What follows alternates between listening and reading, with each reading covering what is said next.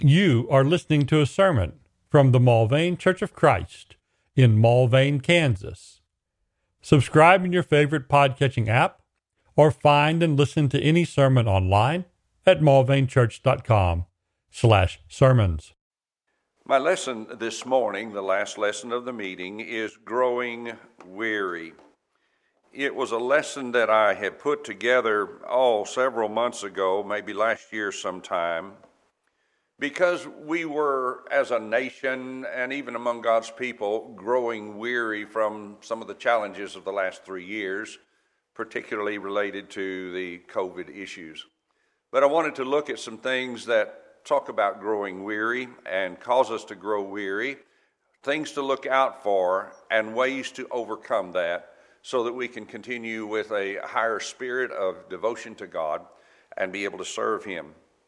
In Galatians chapter 6 and verses 7 through 10, it says, Do not be deceived, God is not mocked. For whatever a man sows, that he will also reap. For he who sows to the flesh will of the flesh reap corruption, but he who sows to the Spirit will of the Spirit reap everlasting life. And let us not grow weary while doing good, for in due season we shall reap if we do not lose heart. Therefore, as we have opportunity, let us do good to all, especially to those who are of the household of faith. The context of this writing here has to do with spiritual good. This good word is not a general good of everything. It is a word that has to do with the problems that were introduced in verses 1 through 5, or 1 through 6. And that was the falling brother the fallen brother who is overtaken in a trespass, you who are spiritual, restore such a one. And he goes through there talking about the attitude that a person needs to have to go to this falling brother, fallen brother and to bring him back, to restore him back to that relationship with God. And it talks about the one in verse 6 let him who is taught with the word share in all good things with him who teaches. This is an admonition to the one who has fallen away share in what this one who's trying to restore you is sharing with you. That you respond to the good things he's trying to teach you. The context doesn't have to do with paying a preacher, it's not talking about temporal goods.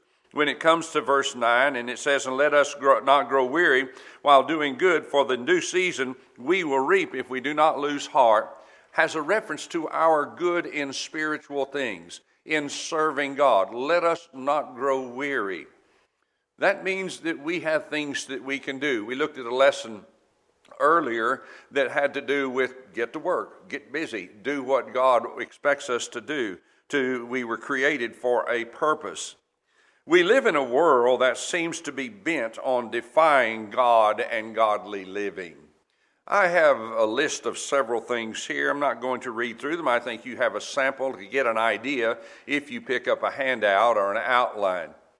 But there are several things that churches or religion in general seems to feel like this is what God wants us to do. This is pleasing to God because it's pleasing to us.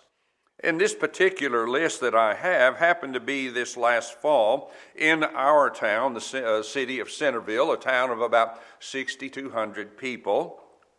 And the churches were very active during the latter part of October, of course, being the time of Halloween. The Chamber of Commerce appealing to churches because Halloween fell on Sunday. What are we going to do about that? Well, many of the churches pitched in and said, let's just have trunk or treat, let's have all kinds of uh, activities uh, during that day and, and acknowledge that as a day to uh, celebrate Halloween. But also, the, uh, uh, one of the churches of Christ in our uh, community that decided to have trunk or treat during this time. And to see religions turn themselves over to those kind of fleshly enticements and all is a wearisome thing. To think that religion is reduced to that. It's going on all the time in our country. It goes on in Mulvane, it goes on in Wichita, it goes on in Seminole, it goes on in every place that you go where there's a religion. But we cannot even stretch our imagination with the scriptures and find that church, the, the churches of Christ in the first century We're involved in such fleshly enticements and activities. Search the scriptures. You won't find that. You won't find people being uh, caught up in these fleshly uh, enticements. As I said in the last lesson that we had, a person's faith is only as strong as what they trust in. And many religions are dependent upon these fleshly activities to build up their numbers. And the people who are a part of those numbers, their faith is in the activities and not to the Word of God, because that's not what's being served or being taught to those people. Being in the minority by following sound doctrine among uh, the circles of religion that we live in, it can be a wearisome thing. Jude 3 tells us, For the faith which was once for all delivered to the saints. We have all the truth. We need to take a stand for the truth. But going back to our text, all mankind has the freedom to choose which spiritual direction it will go. In verse 6, For he who sows to the fle- his flesh will of the flesh reap corruption, but he who sows to the Spirit will of the Spirit everlasting life. Now, while you and I have the liberty to engage in all kinds of activities, civic activities, social activities, things we can do as individuals interacting with our neighbors and our friends and our family. God doesn't allow us to conform the church to those individual liberties. The church is designed to carry out a spiritual purpose. And there's nothing wrong with it being just a spiritual purpose. If we want to have entertainment, we'll go find the entertainment. But the church is not for that any more than a butcher shop is a place you buy car parts. Well, why don't they sell car parts? Why don't they open up their arms and be more inclusive? Because that's not their business. And the church's business is not for the kind of satisfying the flesh.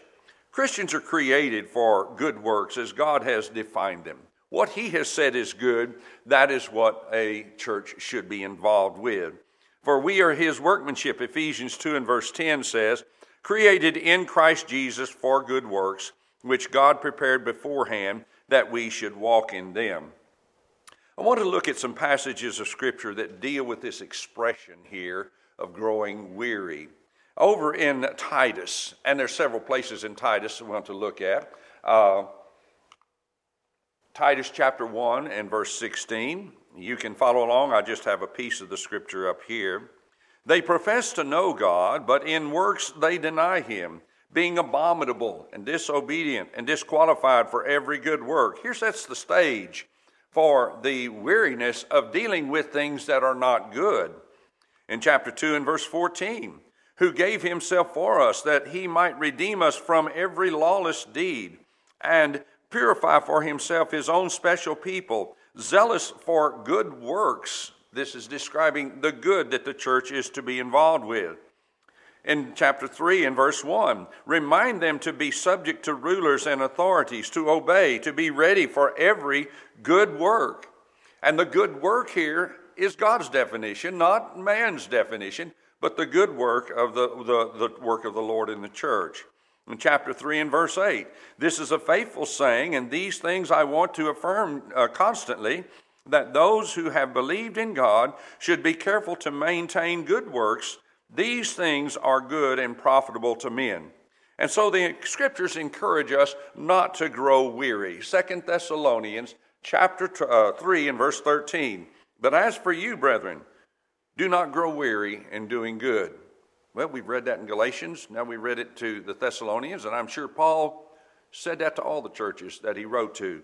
We look in the Hebrew writing in Hebrews chapter 12.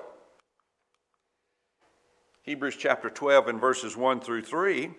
Therefore, we also, since we are surrounded by so great a cloud of witnesses, let us lay aside every weight and sin which so easily ensnares us, and let us run with endurance the race that is set before us, looking unto Jesus, the author and finisher of our faith, who for the joy that was set before him endured the cross, despising the shame, and has sat down at the right hand of the throne of God. For consider, consider him who endured such hostility from sinners against whom uh, against himself, lest you become weary and discouraged in your souls. So the scriptures acknowledge the idea of Christians growing weary. So it has a solution to deal with that. So, this lesson we're going to look at this morning, the lesson is, uh, first of all, a reason for not growing weary. We want to look at the causes of weariness, and then we're going to end the lesson with the remedy for uh, growing weary. First of all, let's look at the reasons for growing weary. Reap what you sow. We have two kinds of harvests that we're looking at there's heaven and there's hell. And one of the reasons for not growing weary is because we want to go to one of those, but we don't want to go to the other. Heaven is for those who have spent their lifetime in faithfulness to God. Hell is for those who have sown to the flesh, who have not sown, or they maybe haven't sown at all. They've done nothing as far as their faith is concerned. No one can live the life of the wicked and die the death of the righteous. It just won't work. That principle is laid down with the sowing and reaping. It's an agricultural concept that can't be broken. What you plant is what you're going to get. How much you plant is how much you're going to get, you see. And so we find that this law of uh, sowing and reaping, one of the reasons uh, for not growing weary is that when we sow good, it's going to come to us. It will eventually be our blessing later on. And also, we do those things for some other reason, and that is to glorify God. Man glorifies God through his obedience. God's given us his will Nothing pleases God more than to, to obey His will. And by doing what He says, we show others that God, uh, who God is and what God expects. We glorify God by the things that we do. Matthew 5 and verse 16 Let your light so shine before men that they may see your good works and glorify your Father in heaven. Verbal praise to God carries no weight if when we say it, we don't do it. And we all know that. We know that in, in personal relationships that we have. Yeah, can't trust that fella. Why? Well, he says he's going to do this, but he never does it. He never follows his word. Well, God expects that of us. We may say good things, but he expects us to do good things. Just word of mouth is not enough. We need to have action in our choices. Another thing that uh, one of the reasons for not growing weary is that it makes the church grow. It, excuse me, it helps the church to grow spiritually and numerically. When a church is disheartened, a church like that tends to decrease in its growth. Going through the five acts of worship unenthusiastically or just mechanically going through these actions, that's vain worship. We cannot influence others to obey the gospel if we grow weary in obeying the truth itself. So, growing, not growing weary then keeps our uh, energies alive. It keeps an attraction for why we are Christians so others can see that. And if we don't grow weary, they will see our enthusiasm and it may call attention, uh, uh call, cause them to pay attention to our life and ask questions, want to know more, maybe want to find out all about it and to secure our own salvation. Philippians chapter 2 and verse 12. Therefore, my beloved, as you have always obeyed, not in my presence only, but now much more in my absence, work out your own salvation with fear and trembling. Reaping everlasting life, it depends on this sowing to the Spirit, doing the things that are right. And that's a reason that, that can help us in not growing weary, or a reason for not growing weary, to secure our salvation to be right with God. But what causes us to be weary? Well, we've looked at some other some things earlier, and, and of course the list could go on and on. But the idea is that there are things that oppress us that go counter to what God wants. If our love is for right things and for good things, and these things are around us, that's a wearisome thing. Let's look at some of those things. Some of them are, are related to a conflict with the ungodly world. Some get tired. They get tired of battling and standing for the truth. They get tired of not being appreciated because they stand for the truth and people don't like those things that they are saying. And so they give up and they give in. That weariness is where Satan targets his energies. He wants to catch somebody who is getting weary. and He'll help them uh, leave the faith. But remember, somebody is going to win, and the church is made up of a bunch of somebodies. So, somebodies, the brethren, they need to win against the world. They need to take a stand against the world. Let me give you an example. Parents are commanded by God to outlast the rebellion of their children.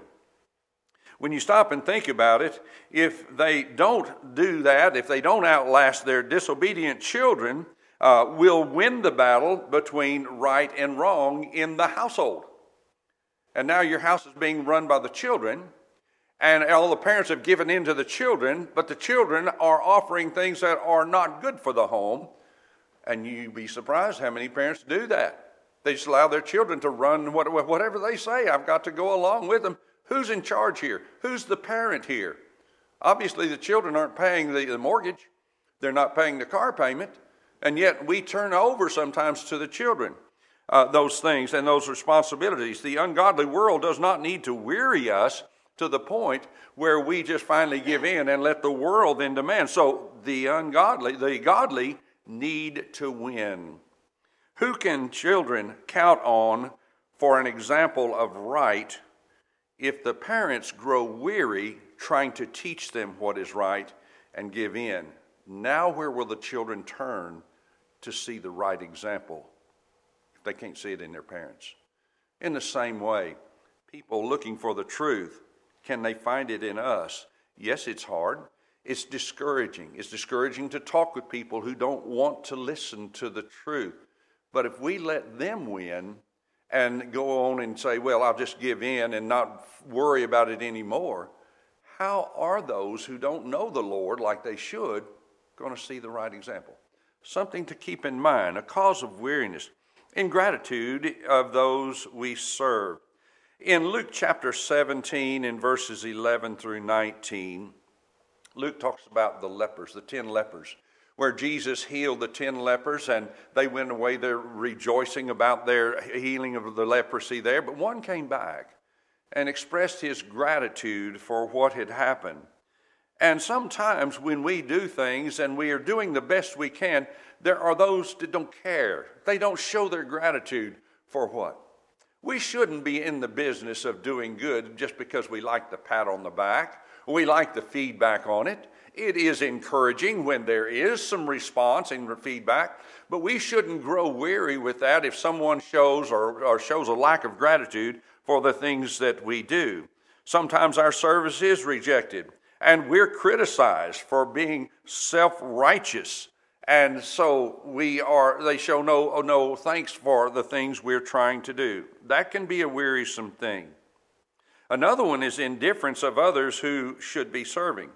Well, why should I serve? Look at them. That is, look at those who are maybe in the church.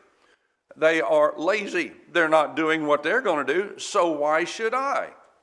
A person who knows what they ought to be doing, but they start comparing themselves with others and they grow weary and they just give up because someone else uh, is not doing what they should do. Sometimes our service uh, uh, sometimes we see in this, uh, this action or reaction to that kind of laziness, a person starts missing services. And the frequency becomes more and a little bit more, and it becomes more comfortable to stay at home and not to attend assemblies together with the saints.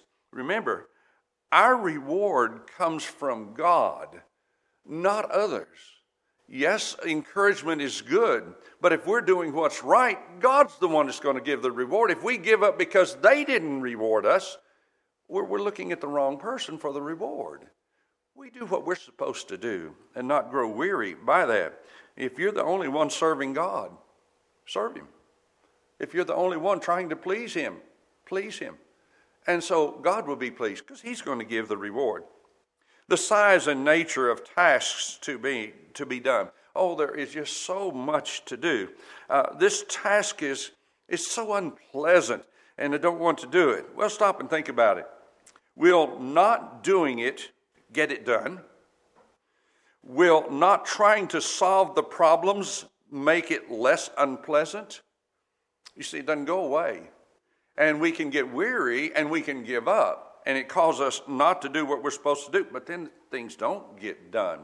We have that responsibility. Have you ever noticed how the unpleasantness of a task grows the longer you don't face it?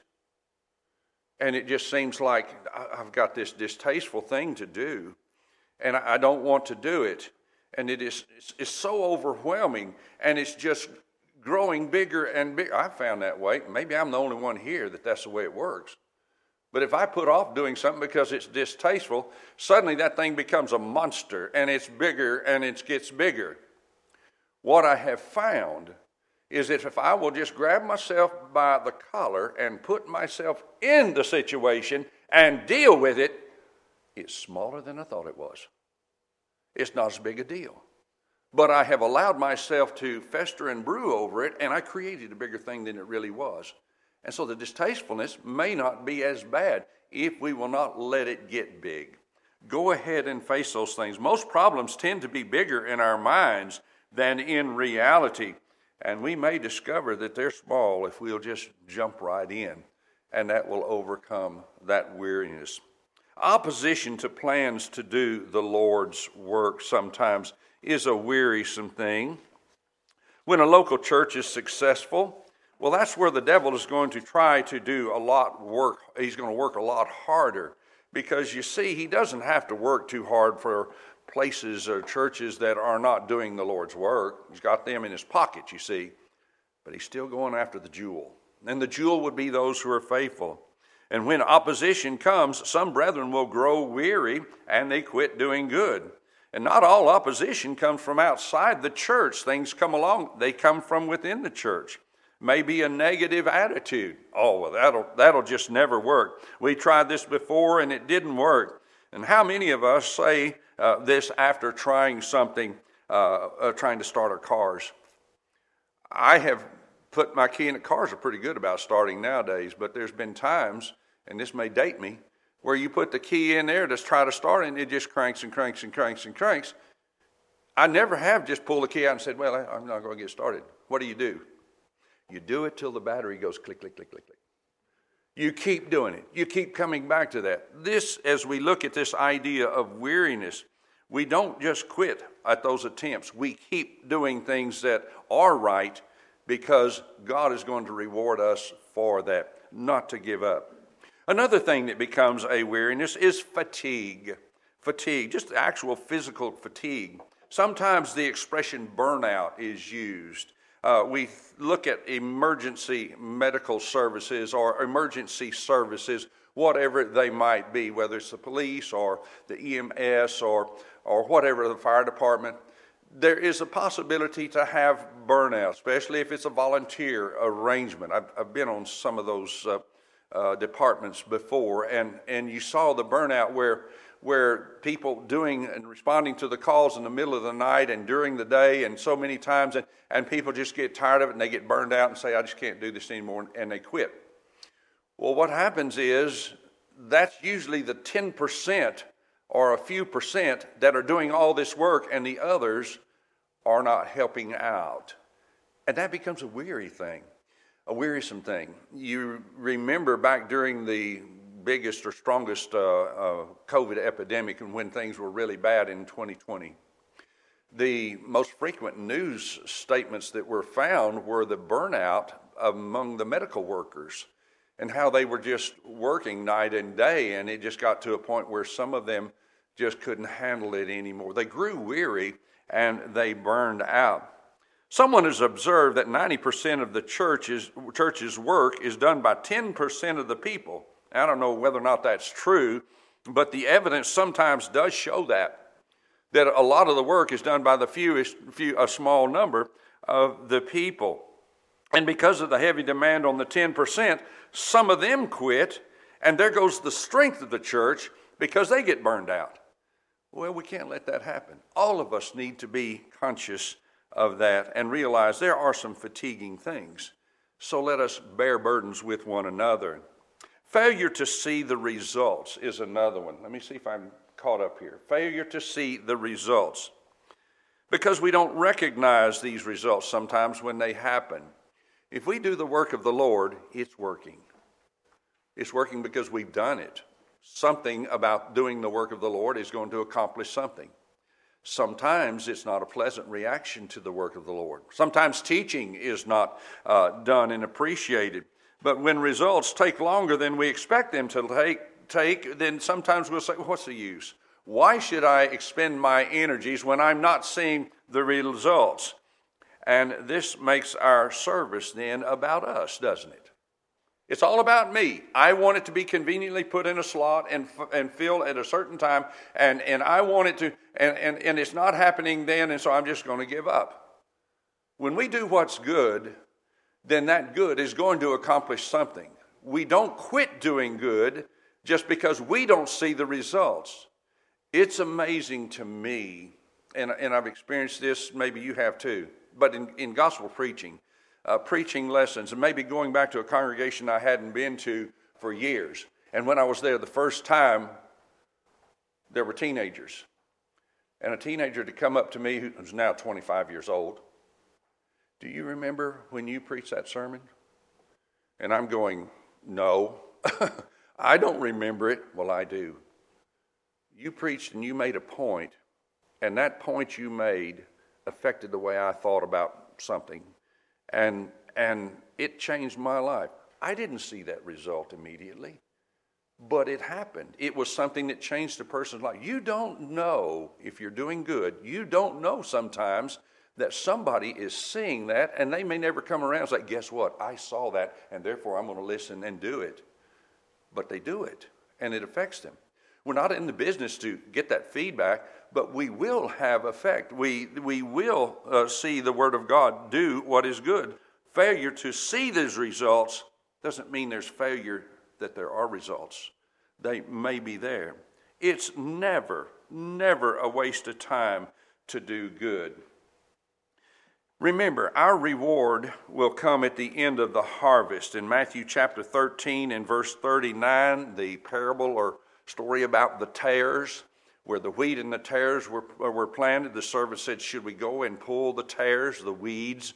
Uh, and the, the master, of course, says, No, don't do that. You'll pull up both of them. Wait until the end. The enemy who sowed them is the devil. The harvest is at the end of the age, and the reapers are the angels. At the end of the age, that's where our rewards are really going to come that are going to count for eternity. So we're looking for these things and we don't see the results, there's results taking place. We just may not see them, and they may not be the ones we thought they would be. But if we do good, it will help. In Luke chapter 14 and verses 12 through 14, it says, Then he also said to them who invited him, When you give a dinner or a supper, do not ask your friends, your brothers, your relatives, nor rich neighbors, lest they also invite you back and you be repaid. But when you give a feast, invite the poor, the maimed, the lame, the blind, and you will be blessed because they cannot repay you, for you shall be repaid at the resurrection of the just. So again, our reward by doing good is not the immediate gratification of feedback. It's waiting until the time of the end. James chapter 5 and verse 7, it said, James chapter 5 and verse 7, Therefore be patient, brethren, until the coming of the Lord. See how the farmer waits for the precious fruit of the earth, waiting patiently for it until it receive, he receive until it receives the early and later rain or latter rain. So being patient is involved. We live in a hard age in our time. But I want to take you back hundreds of years to show the exact same kind of attitude that was going on and mood in the world with Ezekiel. Turn with me, if you will, to Ezekiel chapter 2. Ezekiel chapter 2. Listen to the way Ezekiel is told about the Israelites who had rebelled against God. Ezekiel was a prophet who was among the Israelites who had been taken away from their land and put into Babylonian captivity. And Ezekiel was among those people. Now, those people were wicked. Those people were taken away because they were wicked, and here's a prophet of God trying to deal with them. Then the Spirit, in verse 2, then the Spirit entered me, and he spoke to me, and set me on my feet, and I heard him who spoke to me. And he said to me, Son of man, I am sending you to the children of Israel, to a rebellious nation that has rebelled against me. They and their fathers have transgressed against me to this very day. For they are impudent and stubborn children. I'm sending you to them, and you shall say to them, Thus says the Lord God. As for them, whether are they hear or not, whether they refuse, uh, whether they hear or whether they refuse, for they are a rebellious house, yet they will know that a prophet has been among them. And you, Son of Man, do not be afraid of them, nor afraid of their words. Though briars and thorns are with you, and you dwell among scorpions, do not be afraid of their words or dismayed by their looks, though they are a rebellious house. You shall speak my words to them, whether they hear or whether they refuse, for they are, rebe- are rebellious. But you, Son of Man, hear what I say to you. Do not be rebellious like that rebellious house. Open your mouth and eat what I give you. And so he, God is telling him, You do your work. They're going to rebel against you, but you don't give up and become like they are. Now go with me to chapter 3 and verses 5 through 9.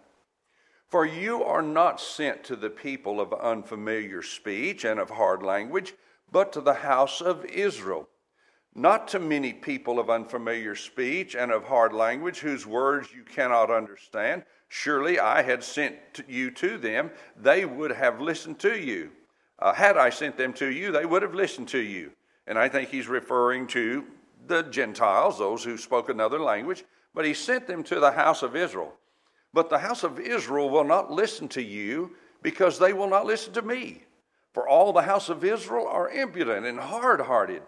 Behold, I've made your face strong against their faces, and your forehead strong against their foreheads. Like adamant stone, harder than flint, I have made your forehead. Do not be afraid of them, nor be dismayed at their looks, though they are a rebellious house. Well, I kind of like to look at, at that Ezekiel, and when I think about myself in that sense of wanting to give up because of weariness, I think about what God told Ezekiel here. I have given you a hard head. I have given you truth. I've given you what's right. Don't give up. You keep doing it. These people aren't going to listen, but you keep doing what's right. They need to know you're going to be there even if they don't obey you, that you need to keep doing what is right. Our society is hardened by indifference and pleasure, and so it was in the days of Ezekiel. Our responsibility is to plant and to water and let God give the increase. In 1 Corinthians chapter 3 and verses 5 through 17, 1 Corinthians chapter 3 and verse 5. The scripture says, Who then is Paul? And who is Apollos? But ministers through whom you believed as the Lord gave to each one. I planted Apollos watered, but God gave the increase. So then neither he who plants is anything, nor he who waters, but God who gives the increase. Now he who plants and he who waters are one, and each one will receive his own reward according to his own labor. For we are God's fellow workers, you are God's field, you are God's building. According to the grace of God which was given to me as a wise master builder, I've laid the foundation, and another builds on it. But let each one take heed how he builds on it. For no other foundation can anyone lay than that, than that which is laid, which is Christ Jesus Christ. Now, if anyone builds on this foundation with gold, silver, precious stones, wood, hay, or straw, let each one's work become clear. For the day will declare it, because it will be revealed by fire, and the fire will test each one's work of what sort it is. If anyone's work which he has built on it, uh, built on it endures, he will receive a reward. If anyone's work is burned, he will suffer loss, but he himself will be saved, yet so as through fire. Do you not know that you are the temple of God and that the Spirit of God dwells in you? If anyone defiles the temple of God, God will destroy him, for the temple of God is holy, which temple you are. Notice what he describes here about the work to be done. Some will work, and their works will be kind of a reward to them because they will be profitable works. Some will work, and what they produce will fall away. They will be destroyed, but you will be saved. Both of them were doing the same thing. One happened to have good benefits, the other didn't, but they did what was right. So even the one who did not benefit, the one whose work you might say was burned up, those were able to receive a blessing. They would still be saved. In chapter 4, in verse 2, it just simply says, Moreover, it's required in stewards that one be found faithful. So let's bring our lesson to a close as we look at the remedy for sin. I mean, the remedy for weariness in doing good. Number one, pray. Pray to God. Ask for forgiveness for quitting if you've quit. And then resolve to quit quitting. Resolve not to get in that loop of giving in. Resolve to continue on. Ask for strength against the temptation to quit. Study the Bible. Look at it. It is not a book of myths. It is not a book of, of uh, ideas just to make somebody feel good. It's a good book of practical, sensible explanations of how you deal with the most critical issues you'll face in your life. Look at the book. The book has the answers. In Romans 15 and verse 4, Paul made a statement to the Christians in the New Testament time, the first century, about things that were done centuries before. He said, For whatever things were written before were written for our learning, that we, through the patience and comfort of the Scriptures, might have hope.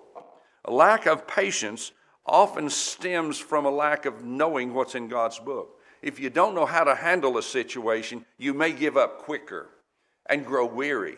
But the more you know, the more you know how to handle situations. This is typical of, of, of, of workers. It's typical of those who may have greater years in a business and the more they know, the more they can handle all the problems that come along. And we turn to those people a lot of times because of their wisdom.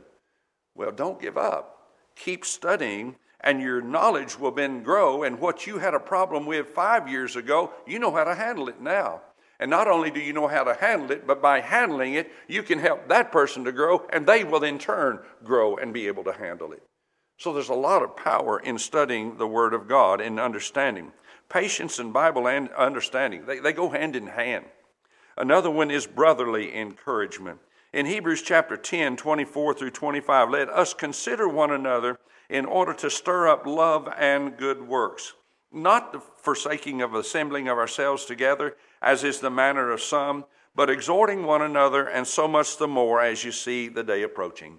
Sometimes some brethren will look at assembling of the saints as a burden. And why do I have to go there? I'm going to go because it's the right thing to do. Oh, that's not the way to go. That's not the attitude you should have. Here's what the attitude it's not the assembling together, it's the exhorting one another that's involved. It is that admonishing one another, it is that encouraging of one another. And so, what you're actually saying is, I don't want to encourage my brethren. I don't care about their soul. I don't want to attend because I'm tired of getting up early and driving and getting here and all this. It's all about me, you see. And that's our world around us. Me, me, me. But what you're saying in reality is, I don't care about my brother's soul. I'm not going to exhort him. I'm not going to try to encourage him. The assembling was designed by God to prevent the discouragements. And when people don't assemble, they become the discouragement for the rest of them. But when they are regular in attendance, and as you experience this, those of you who are here on a regular basis, you put a fire under the others. You give them encouragement, you give them strength. And that helps overcome weariness in a lot of things. You each go out your own separate ways, and you face things that are unique to you as challenges. And maybe it's something none of the brethren can help you with, but they can help you with you so that you are revived to go and handle that battle again. And you've got a backup, you've got people behind you. So there is value in that brotherly encouragement. Discouragement lessens when good brethren are with brethren and not when they are away from brethren. Seek Christian friendship, especially in times of weariness. And then finally, trust in God's promises. Accept and believe that God knows what's going on. He can see what's going on. We think we know everything, He can watch everything we do. And when we grow weary by doing good, He knows that. But when we take ourselves and, and do what's right in spite of the weariness, He knows that. He sees and understands that. He's, he's, he acknowledges that. So continue doing your best. He'll take care of the rest. In 1 Peter chapter 5 and verses 5 through 7, 1 Peter chapter 5, verses 5 through 7 says, Likewise, you younger, younger people, submit yourselves to your elders. Yes, all of you be submissive to one another, and be clothed with humility. For God resists the proud, but gives grace to the humble. Therefore, humble yourselves under the mighty hand of God, that he may exalt you in due time, casting all your cares upon him, for he cares for you. We are not members of a local church to compete with each other. We are members of the local church because we need each other, because we need the strength from each other because not anyone here has all the strength they need. They need the strength from someone else in a different way, in a different capacity. And when everybody thinks that way and humbles themselves that way and recognizes, you know, I don't know it all and I can't do it all, but I know a brother who could help me and it sure would encourage me. And then we help each other. We short, our shortcomings can be compensated with others who can encourage us in those areas. And they may have the shortcomings that you become a help in. But you don't know that unless you turn to one another and then trust in the promises of God. He cares for us as we work together doing His work. Well, let's bring our lesson to a close. In, uh, in conclusion, a couple of passages of Scripture. In 1 Corinthians chapter 5 and verse 58, it says, Therefore, my beloved brethren, be steadfast, immovable, always abounding in the work of the Lord, knowing that your labor is not in vain. If you go for years and being faithful to serve the Lord, you don't see any results, don't receive any compliments, it's not in vain. It's doing what God wants you to do. If it does no more than earn your way to heaven, it will all be worth it. And then one other passage, Galatians 6, verse 9, goes back to the beginning. And let us not grow weary while doing good, for in due season we shall, we shall reap. We will get the reward. Don't give up. Keep sowing the word of God. I want to encourage you, brethren, to do that. Do that here in Mulvane. We try to do it where we're at. And anytime you have opportunity, encourage each other to do that. Appreciate your attention this morning. There may be someone here that has thought about what one needs to do to be saved. We talked about those in other lessons that the blood of Christ is what takes away sin. The blood was shed in his death. We have to be buried into his death in order to join where that blood is. And baptism is that step that takes us into that death. It's not the water, but water is the medium for a burial so we can go with the burial of Christ in that connection. And we can raise out of the waters to be raised to walk in newness of life because His blood takes our sins away. That's the promise of God. We encourage you to respond while we stand, while we sing this song. Thank you for listening to this sermon from the Mulvane Church of Christ. Additional sermons and information available at mulvanechurch.com. Come see what a difference the Bible way makes.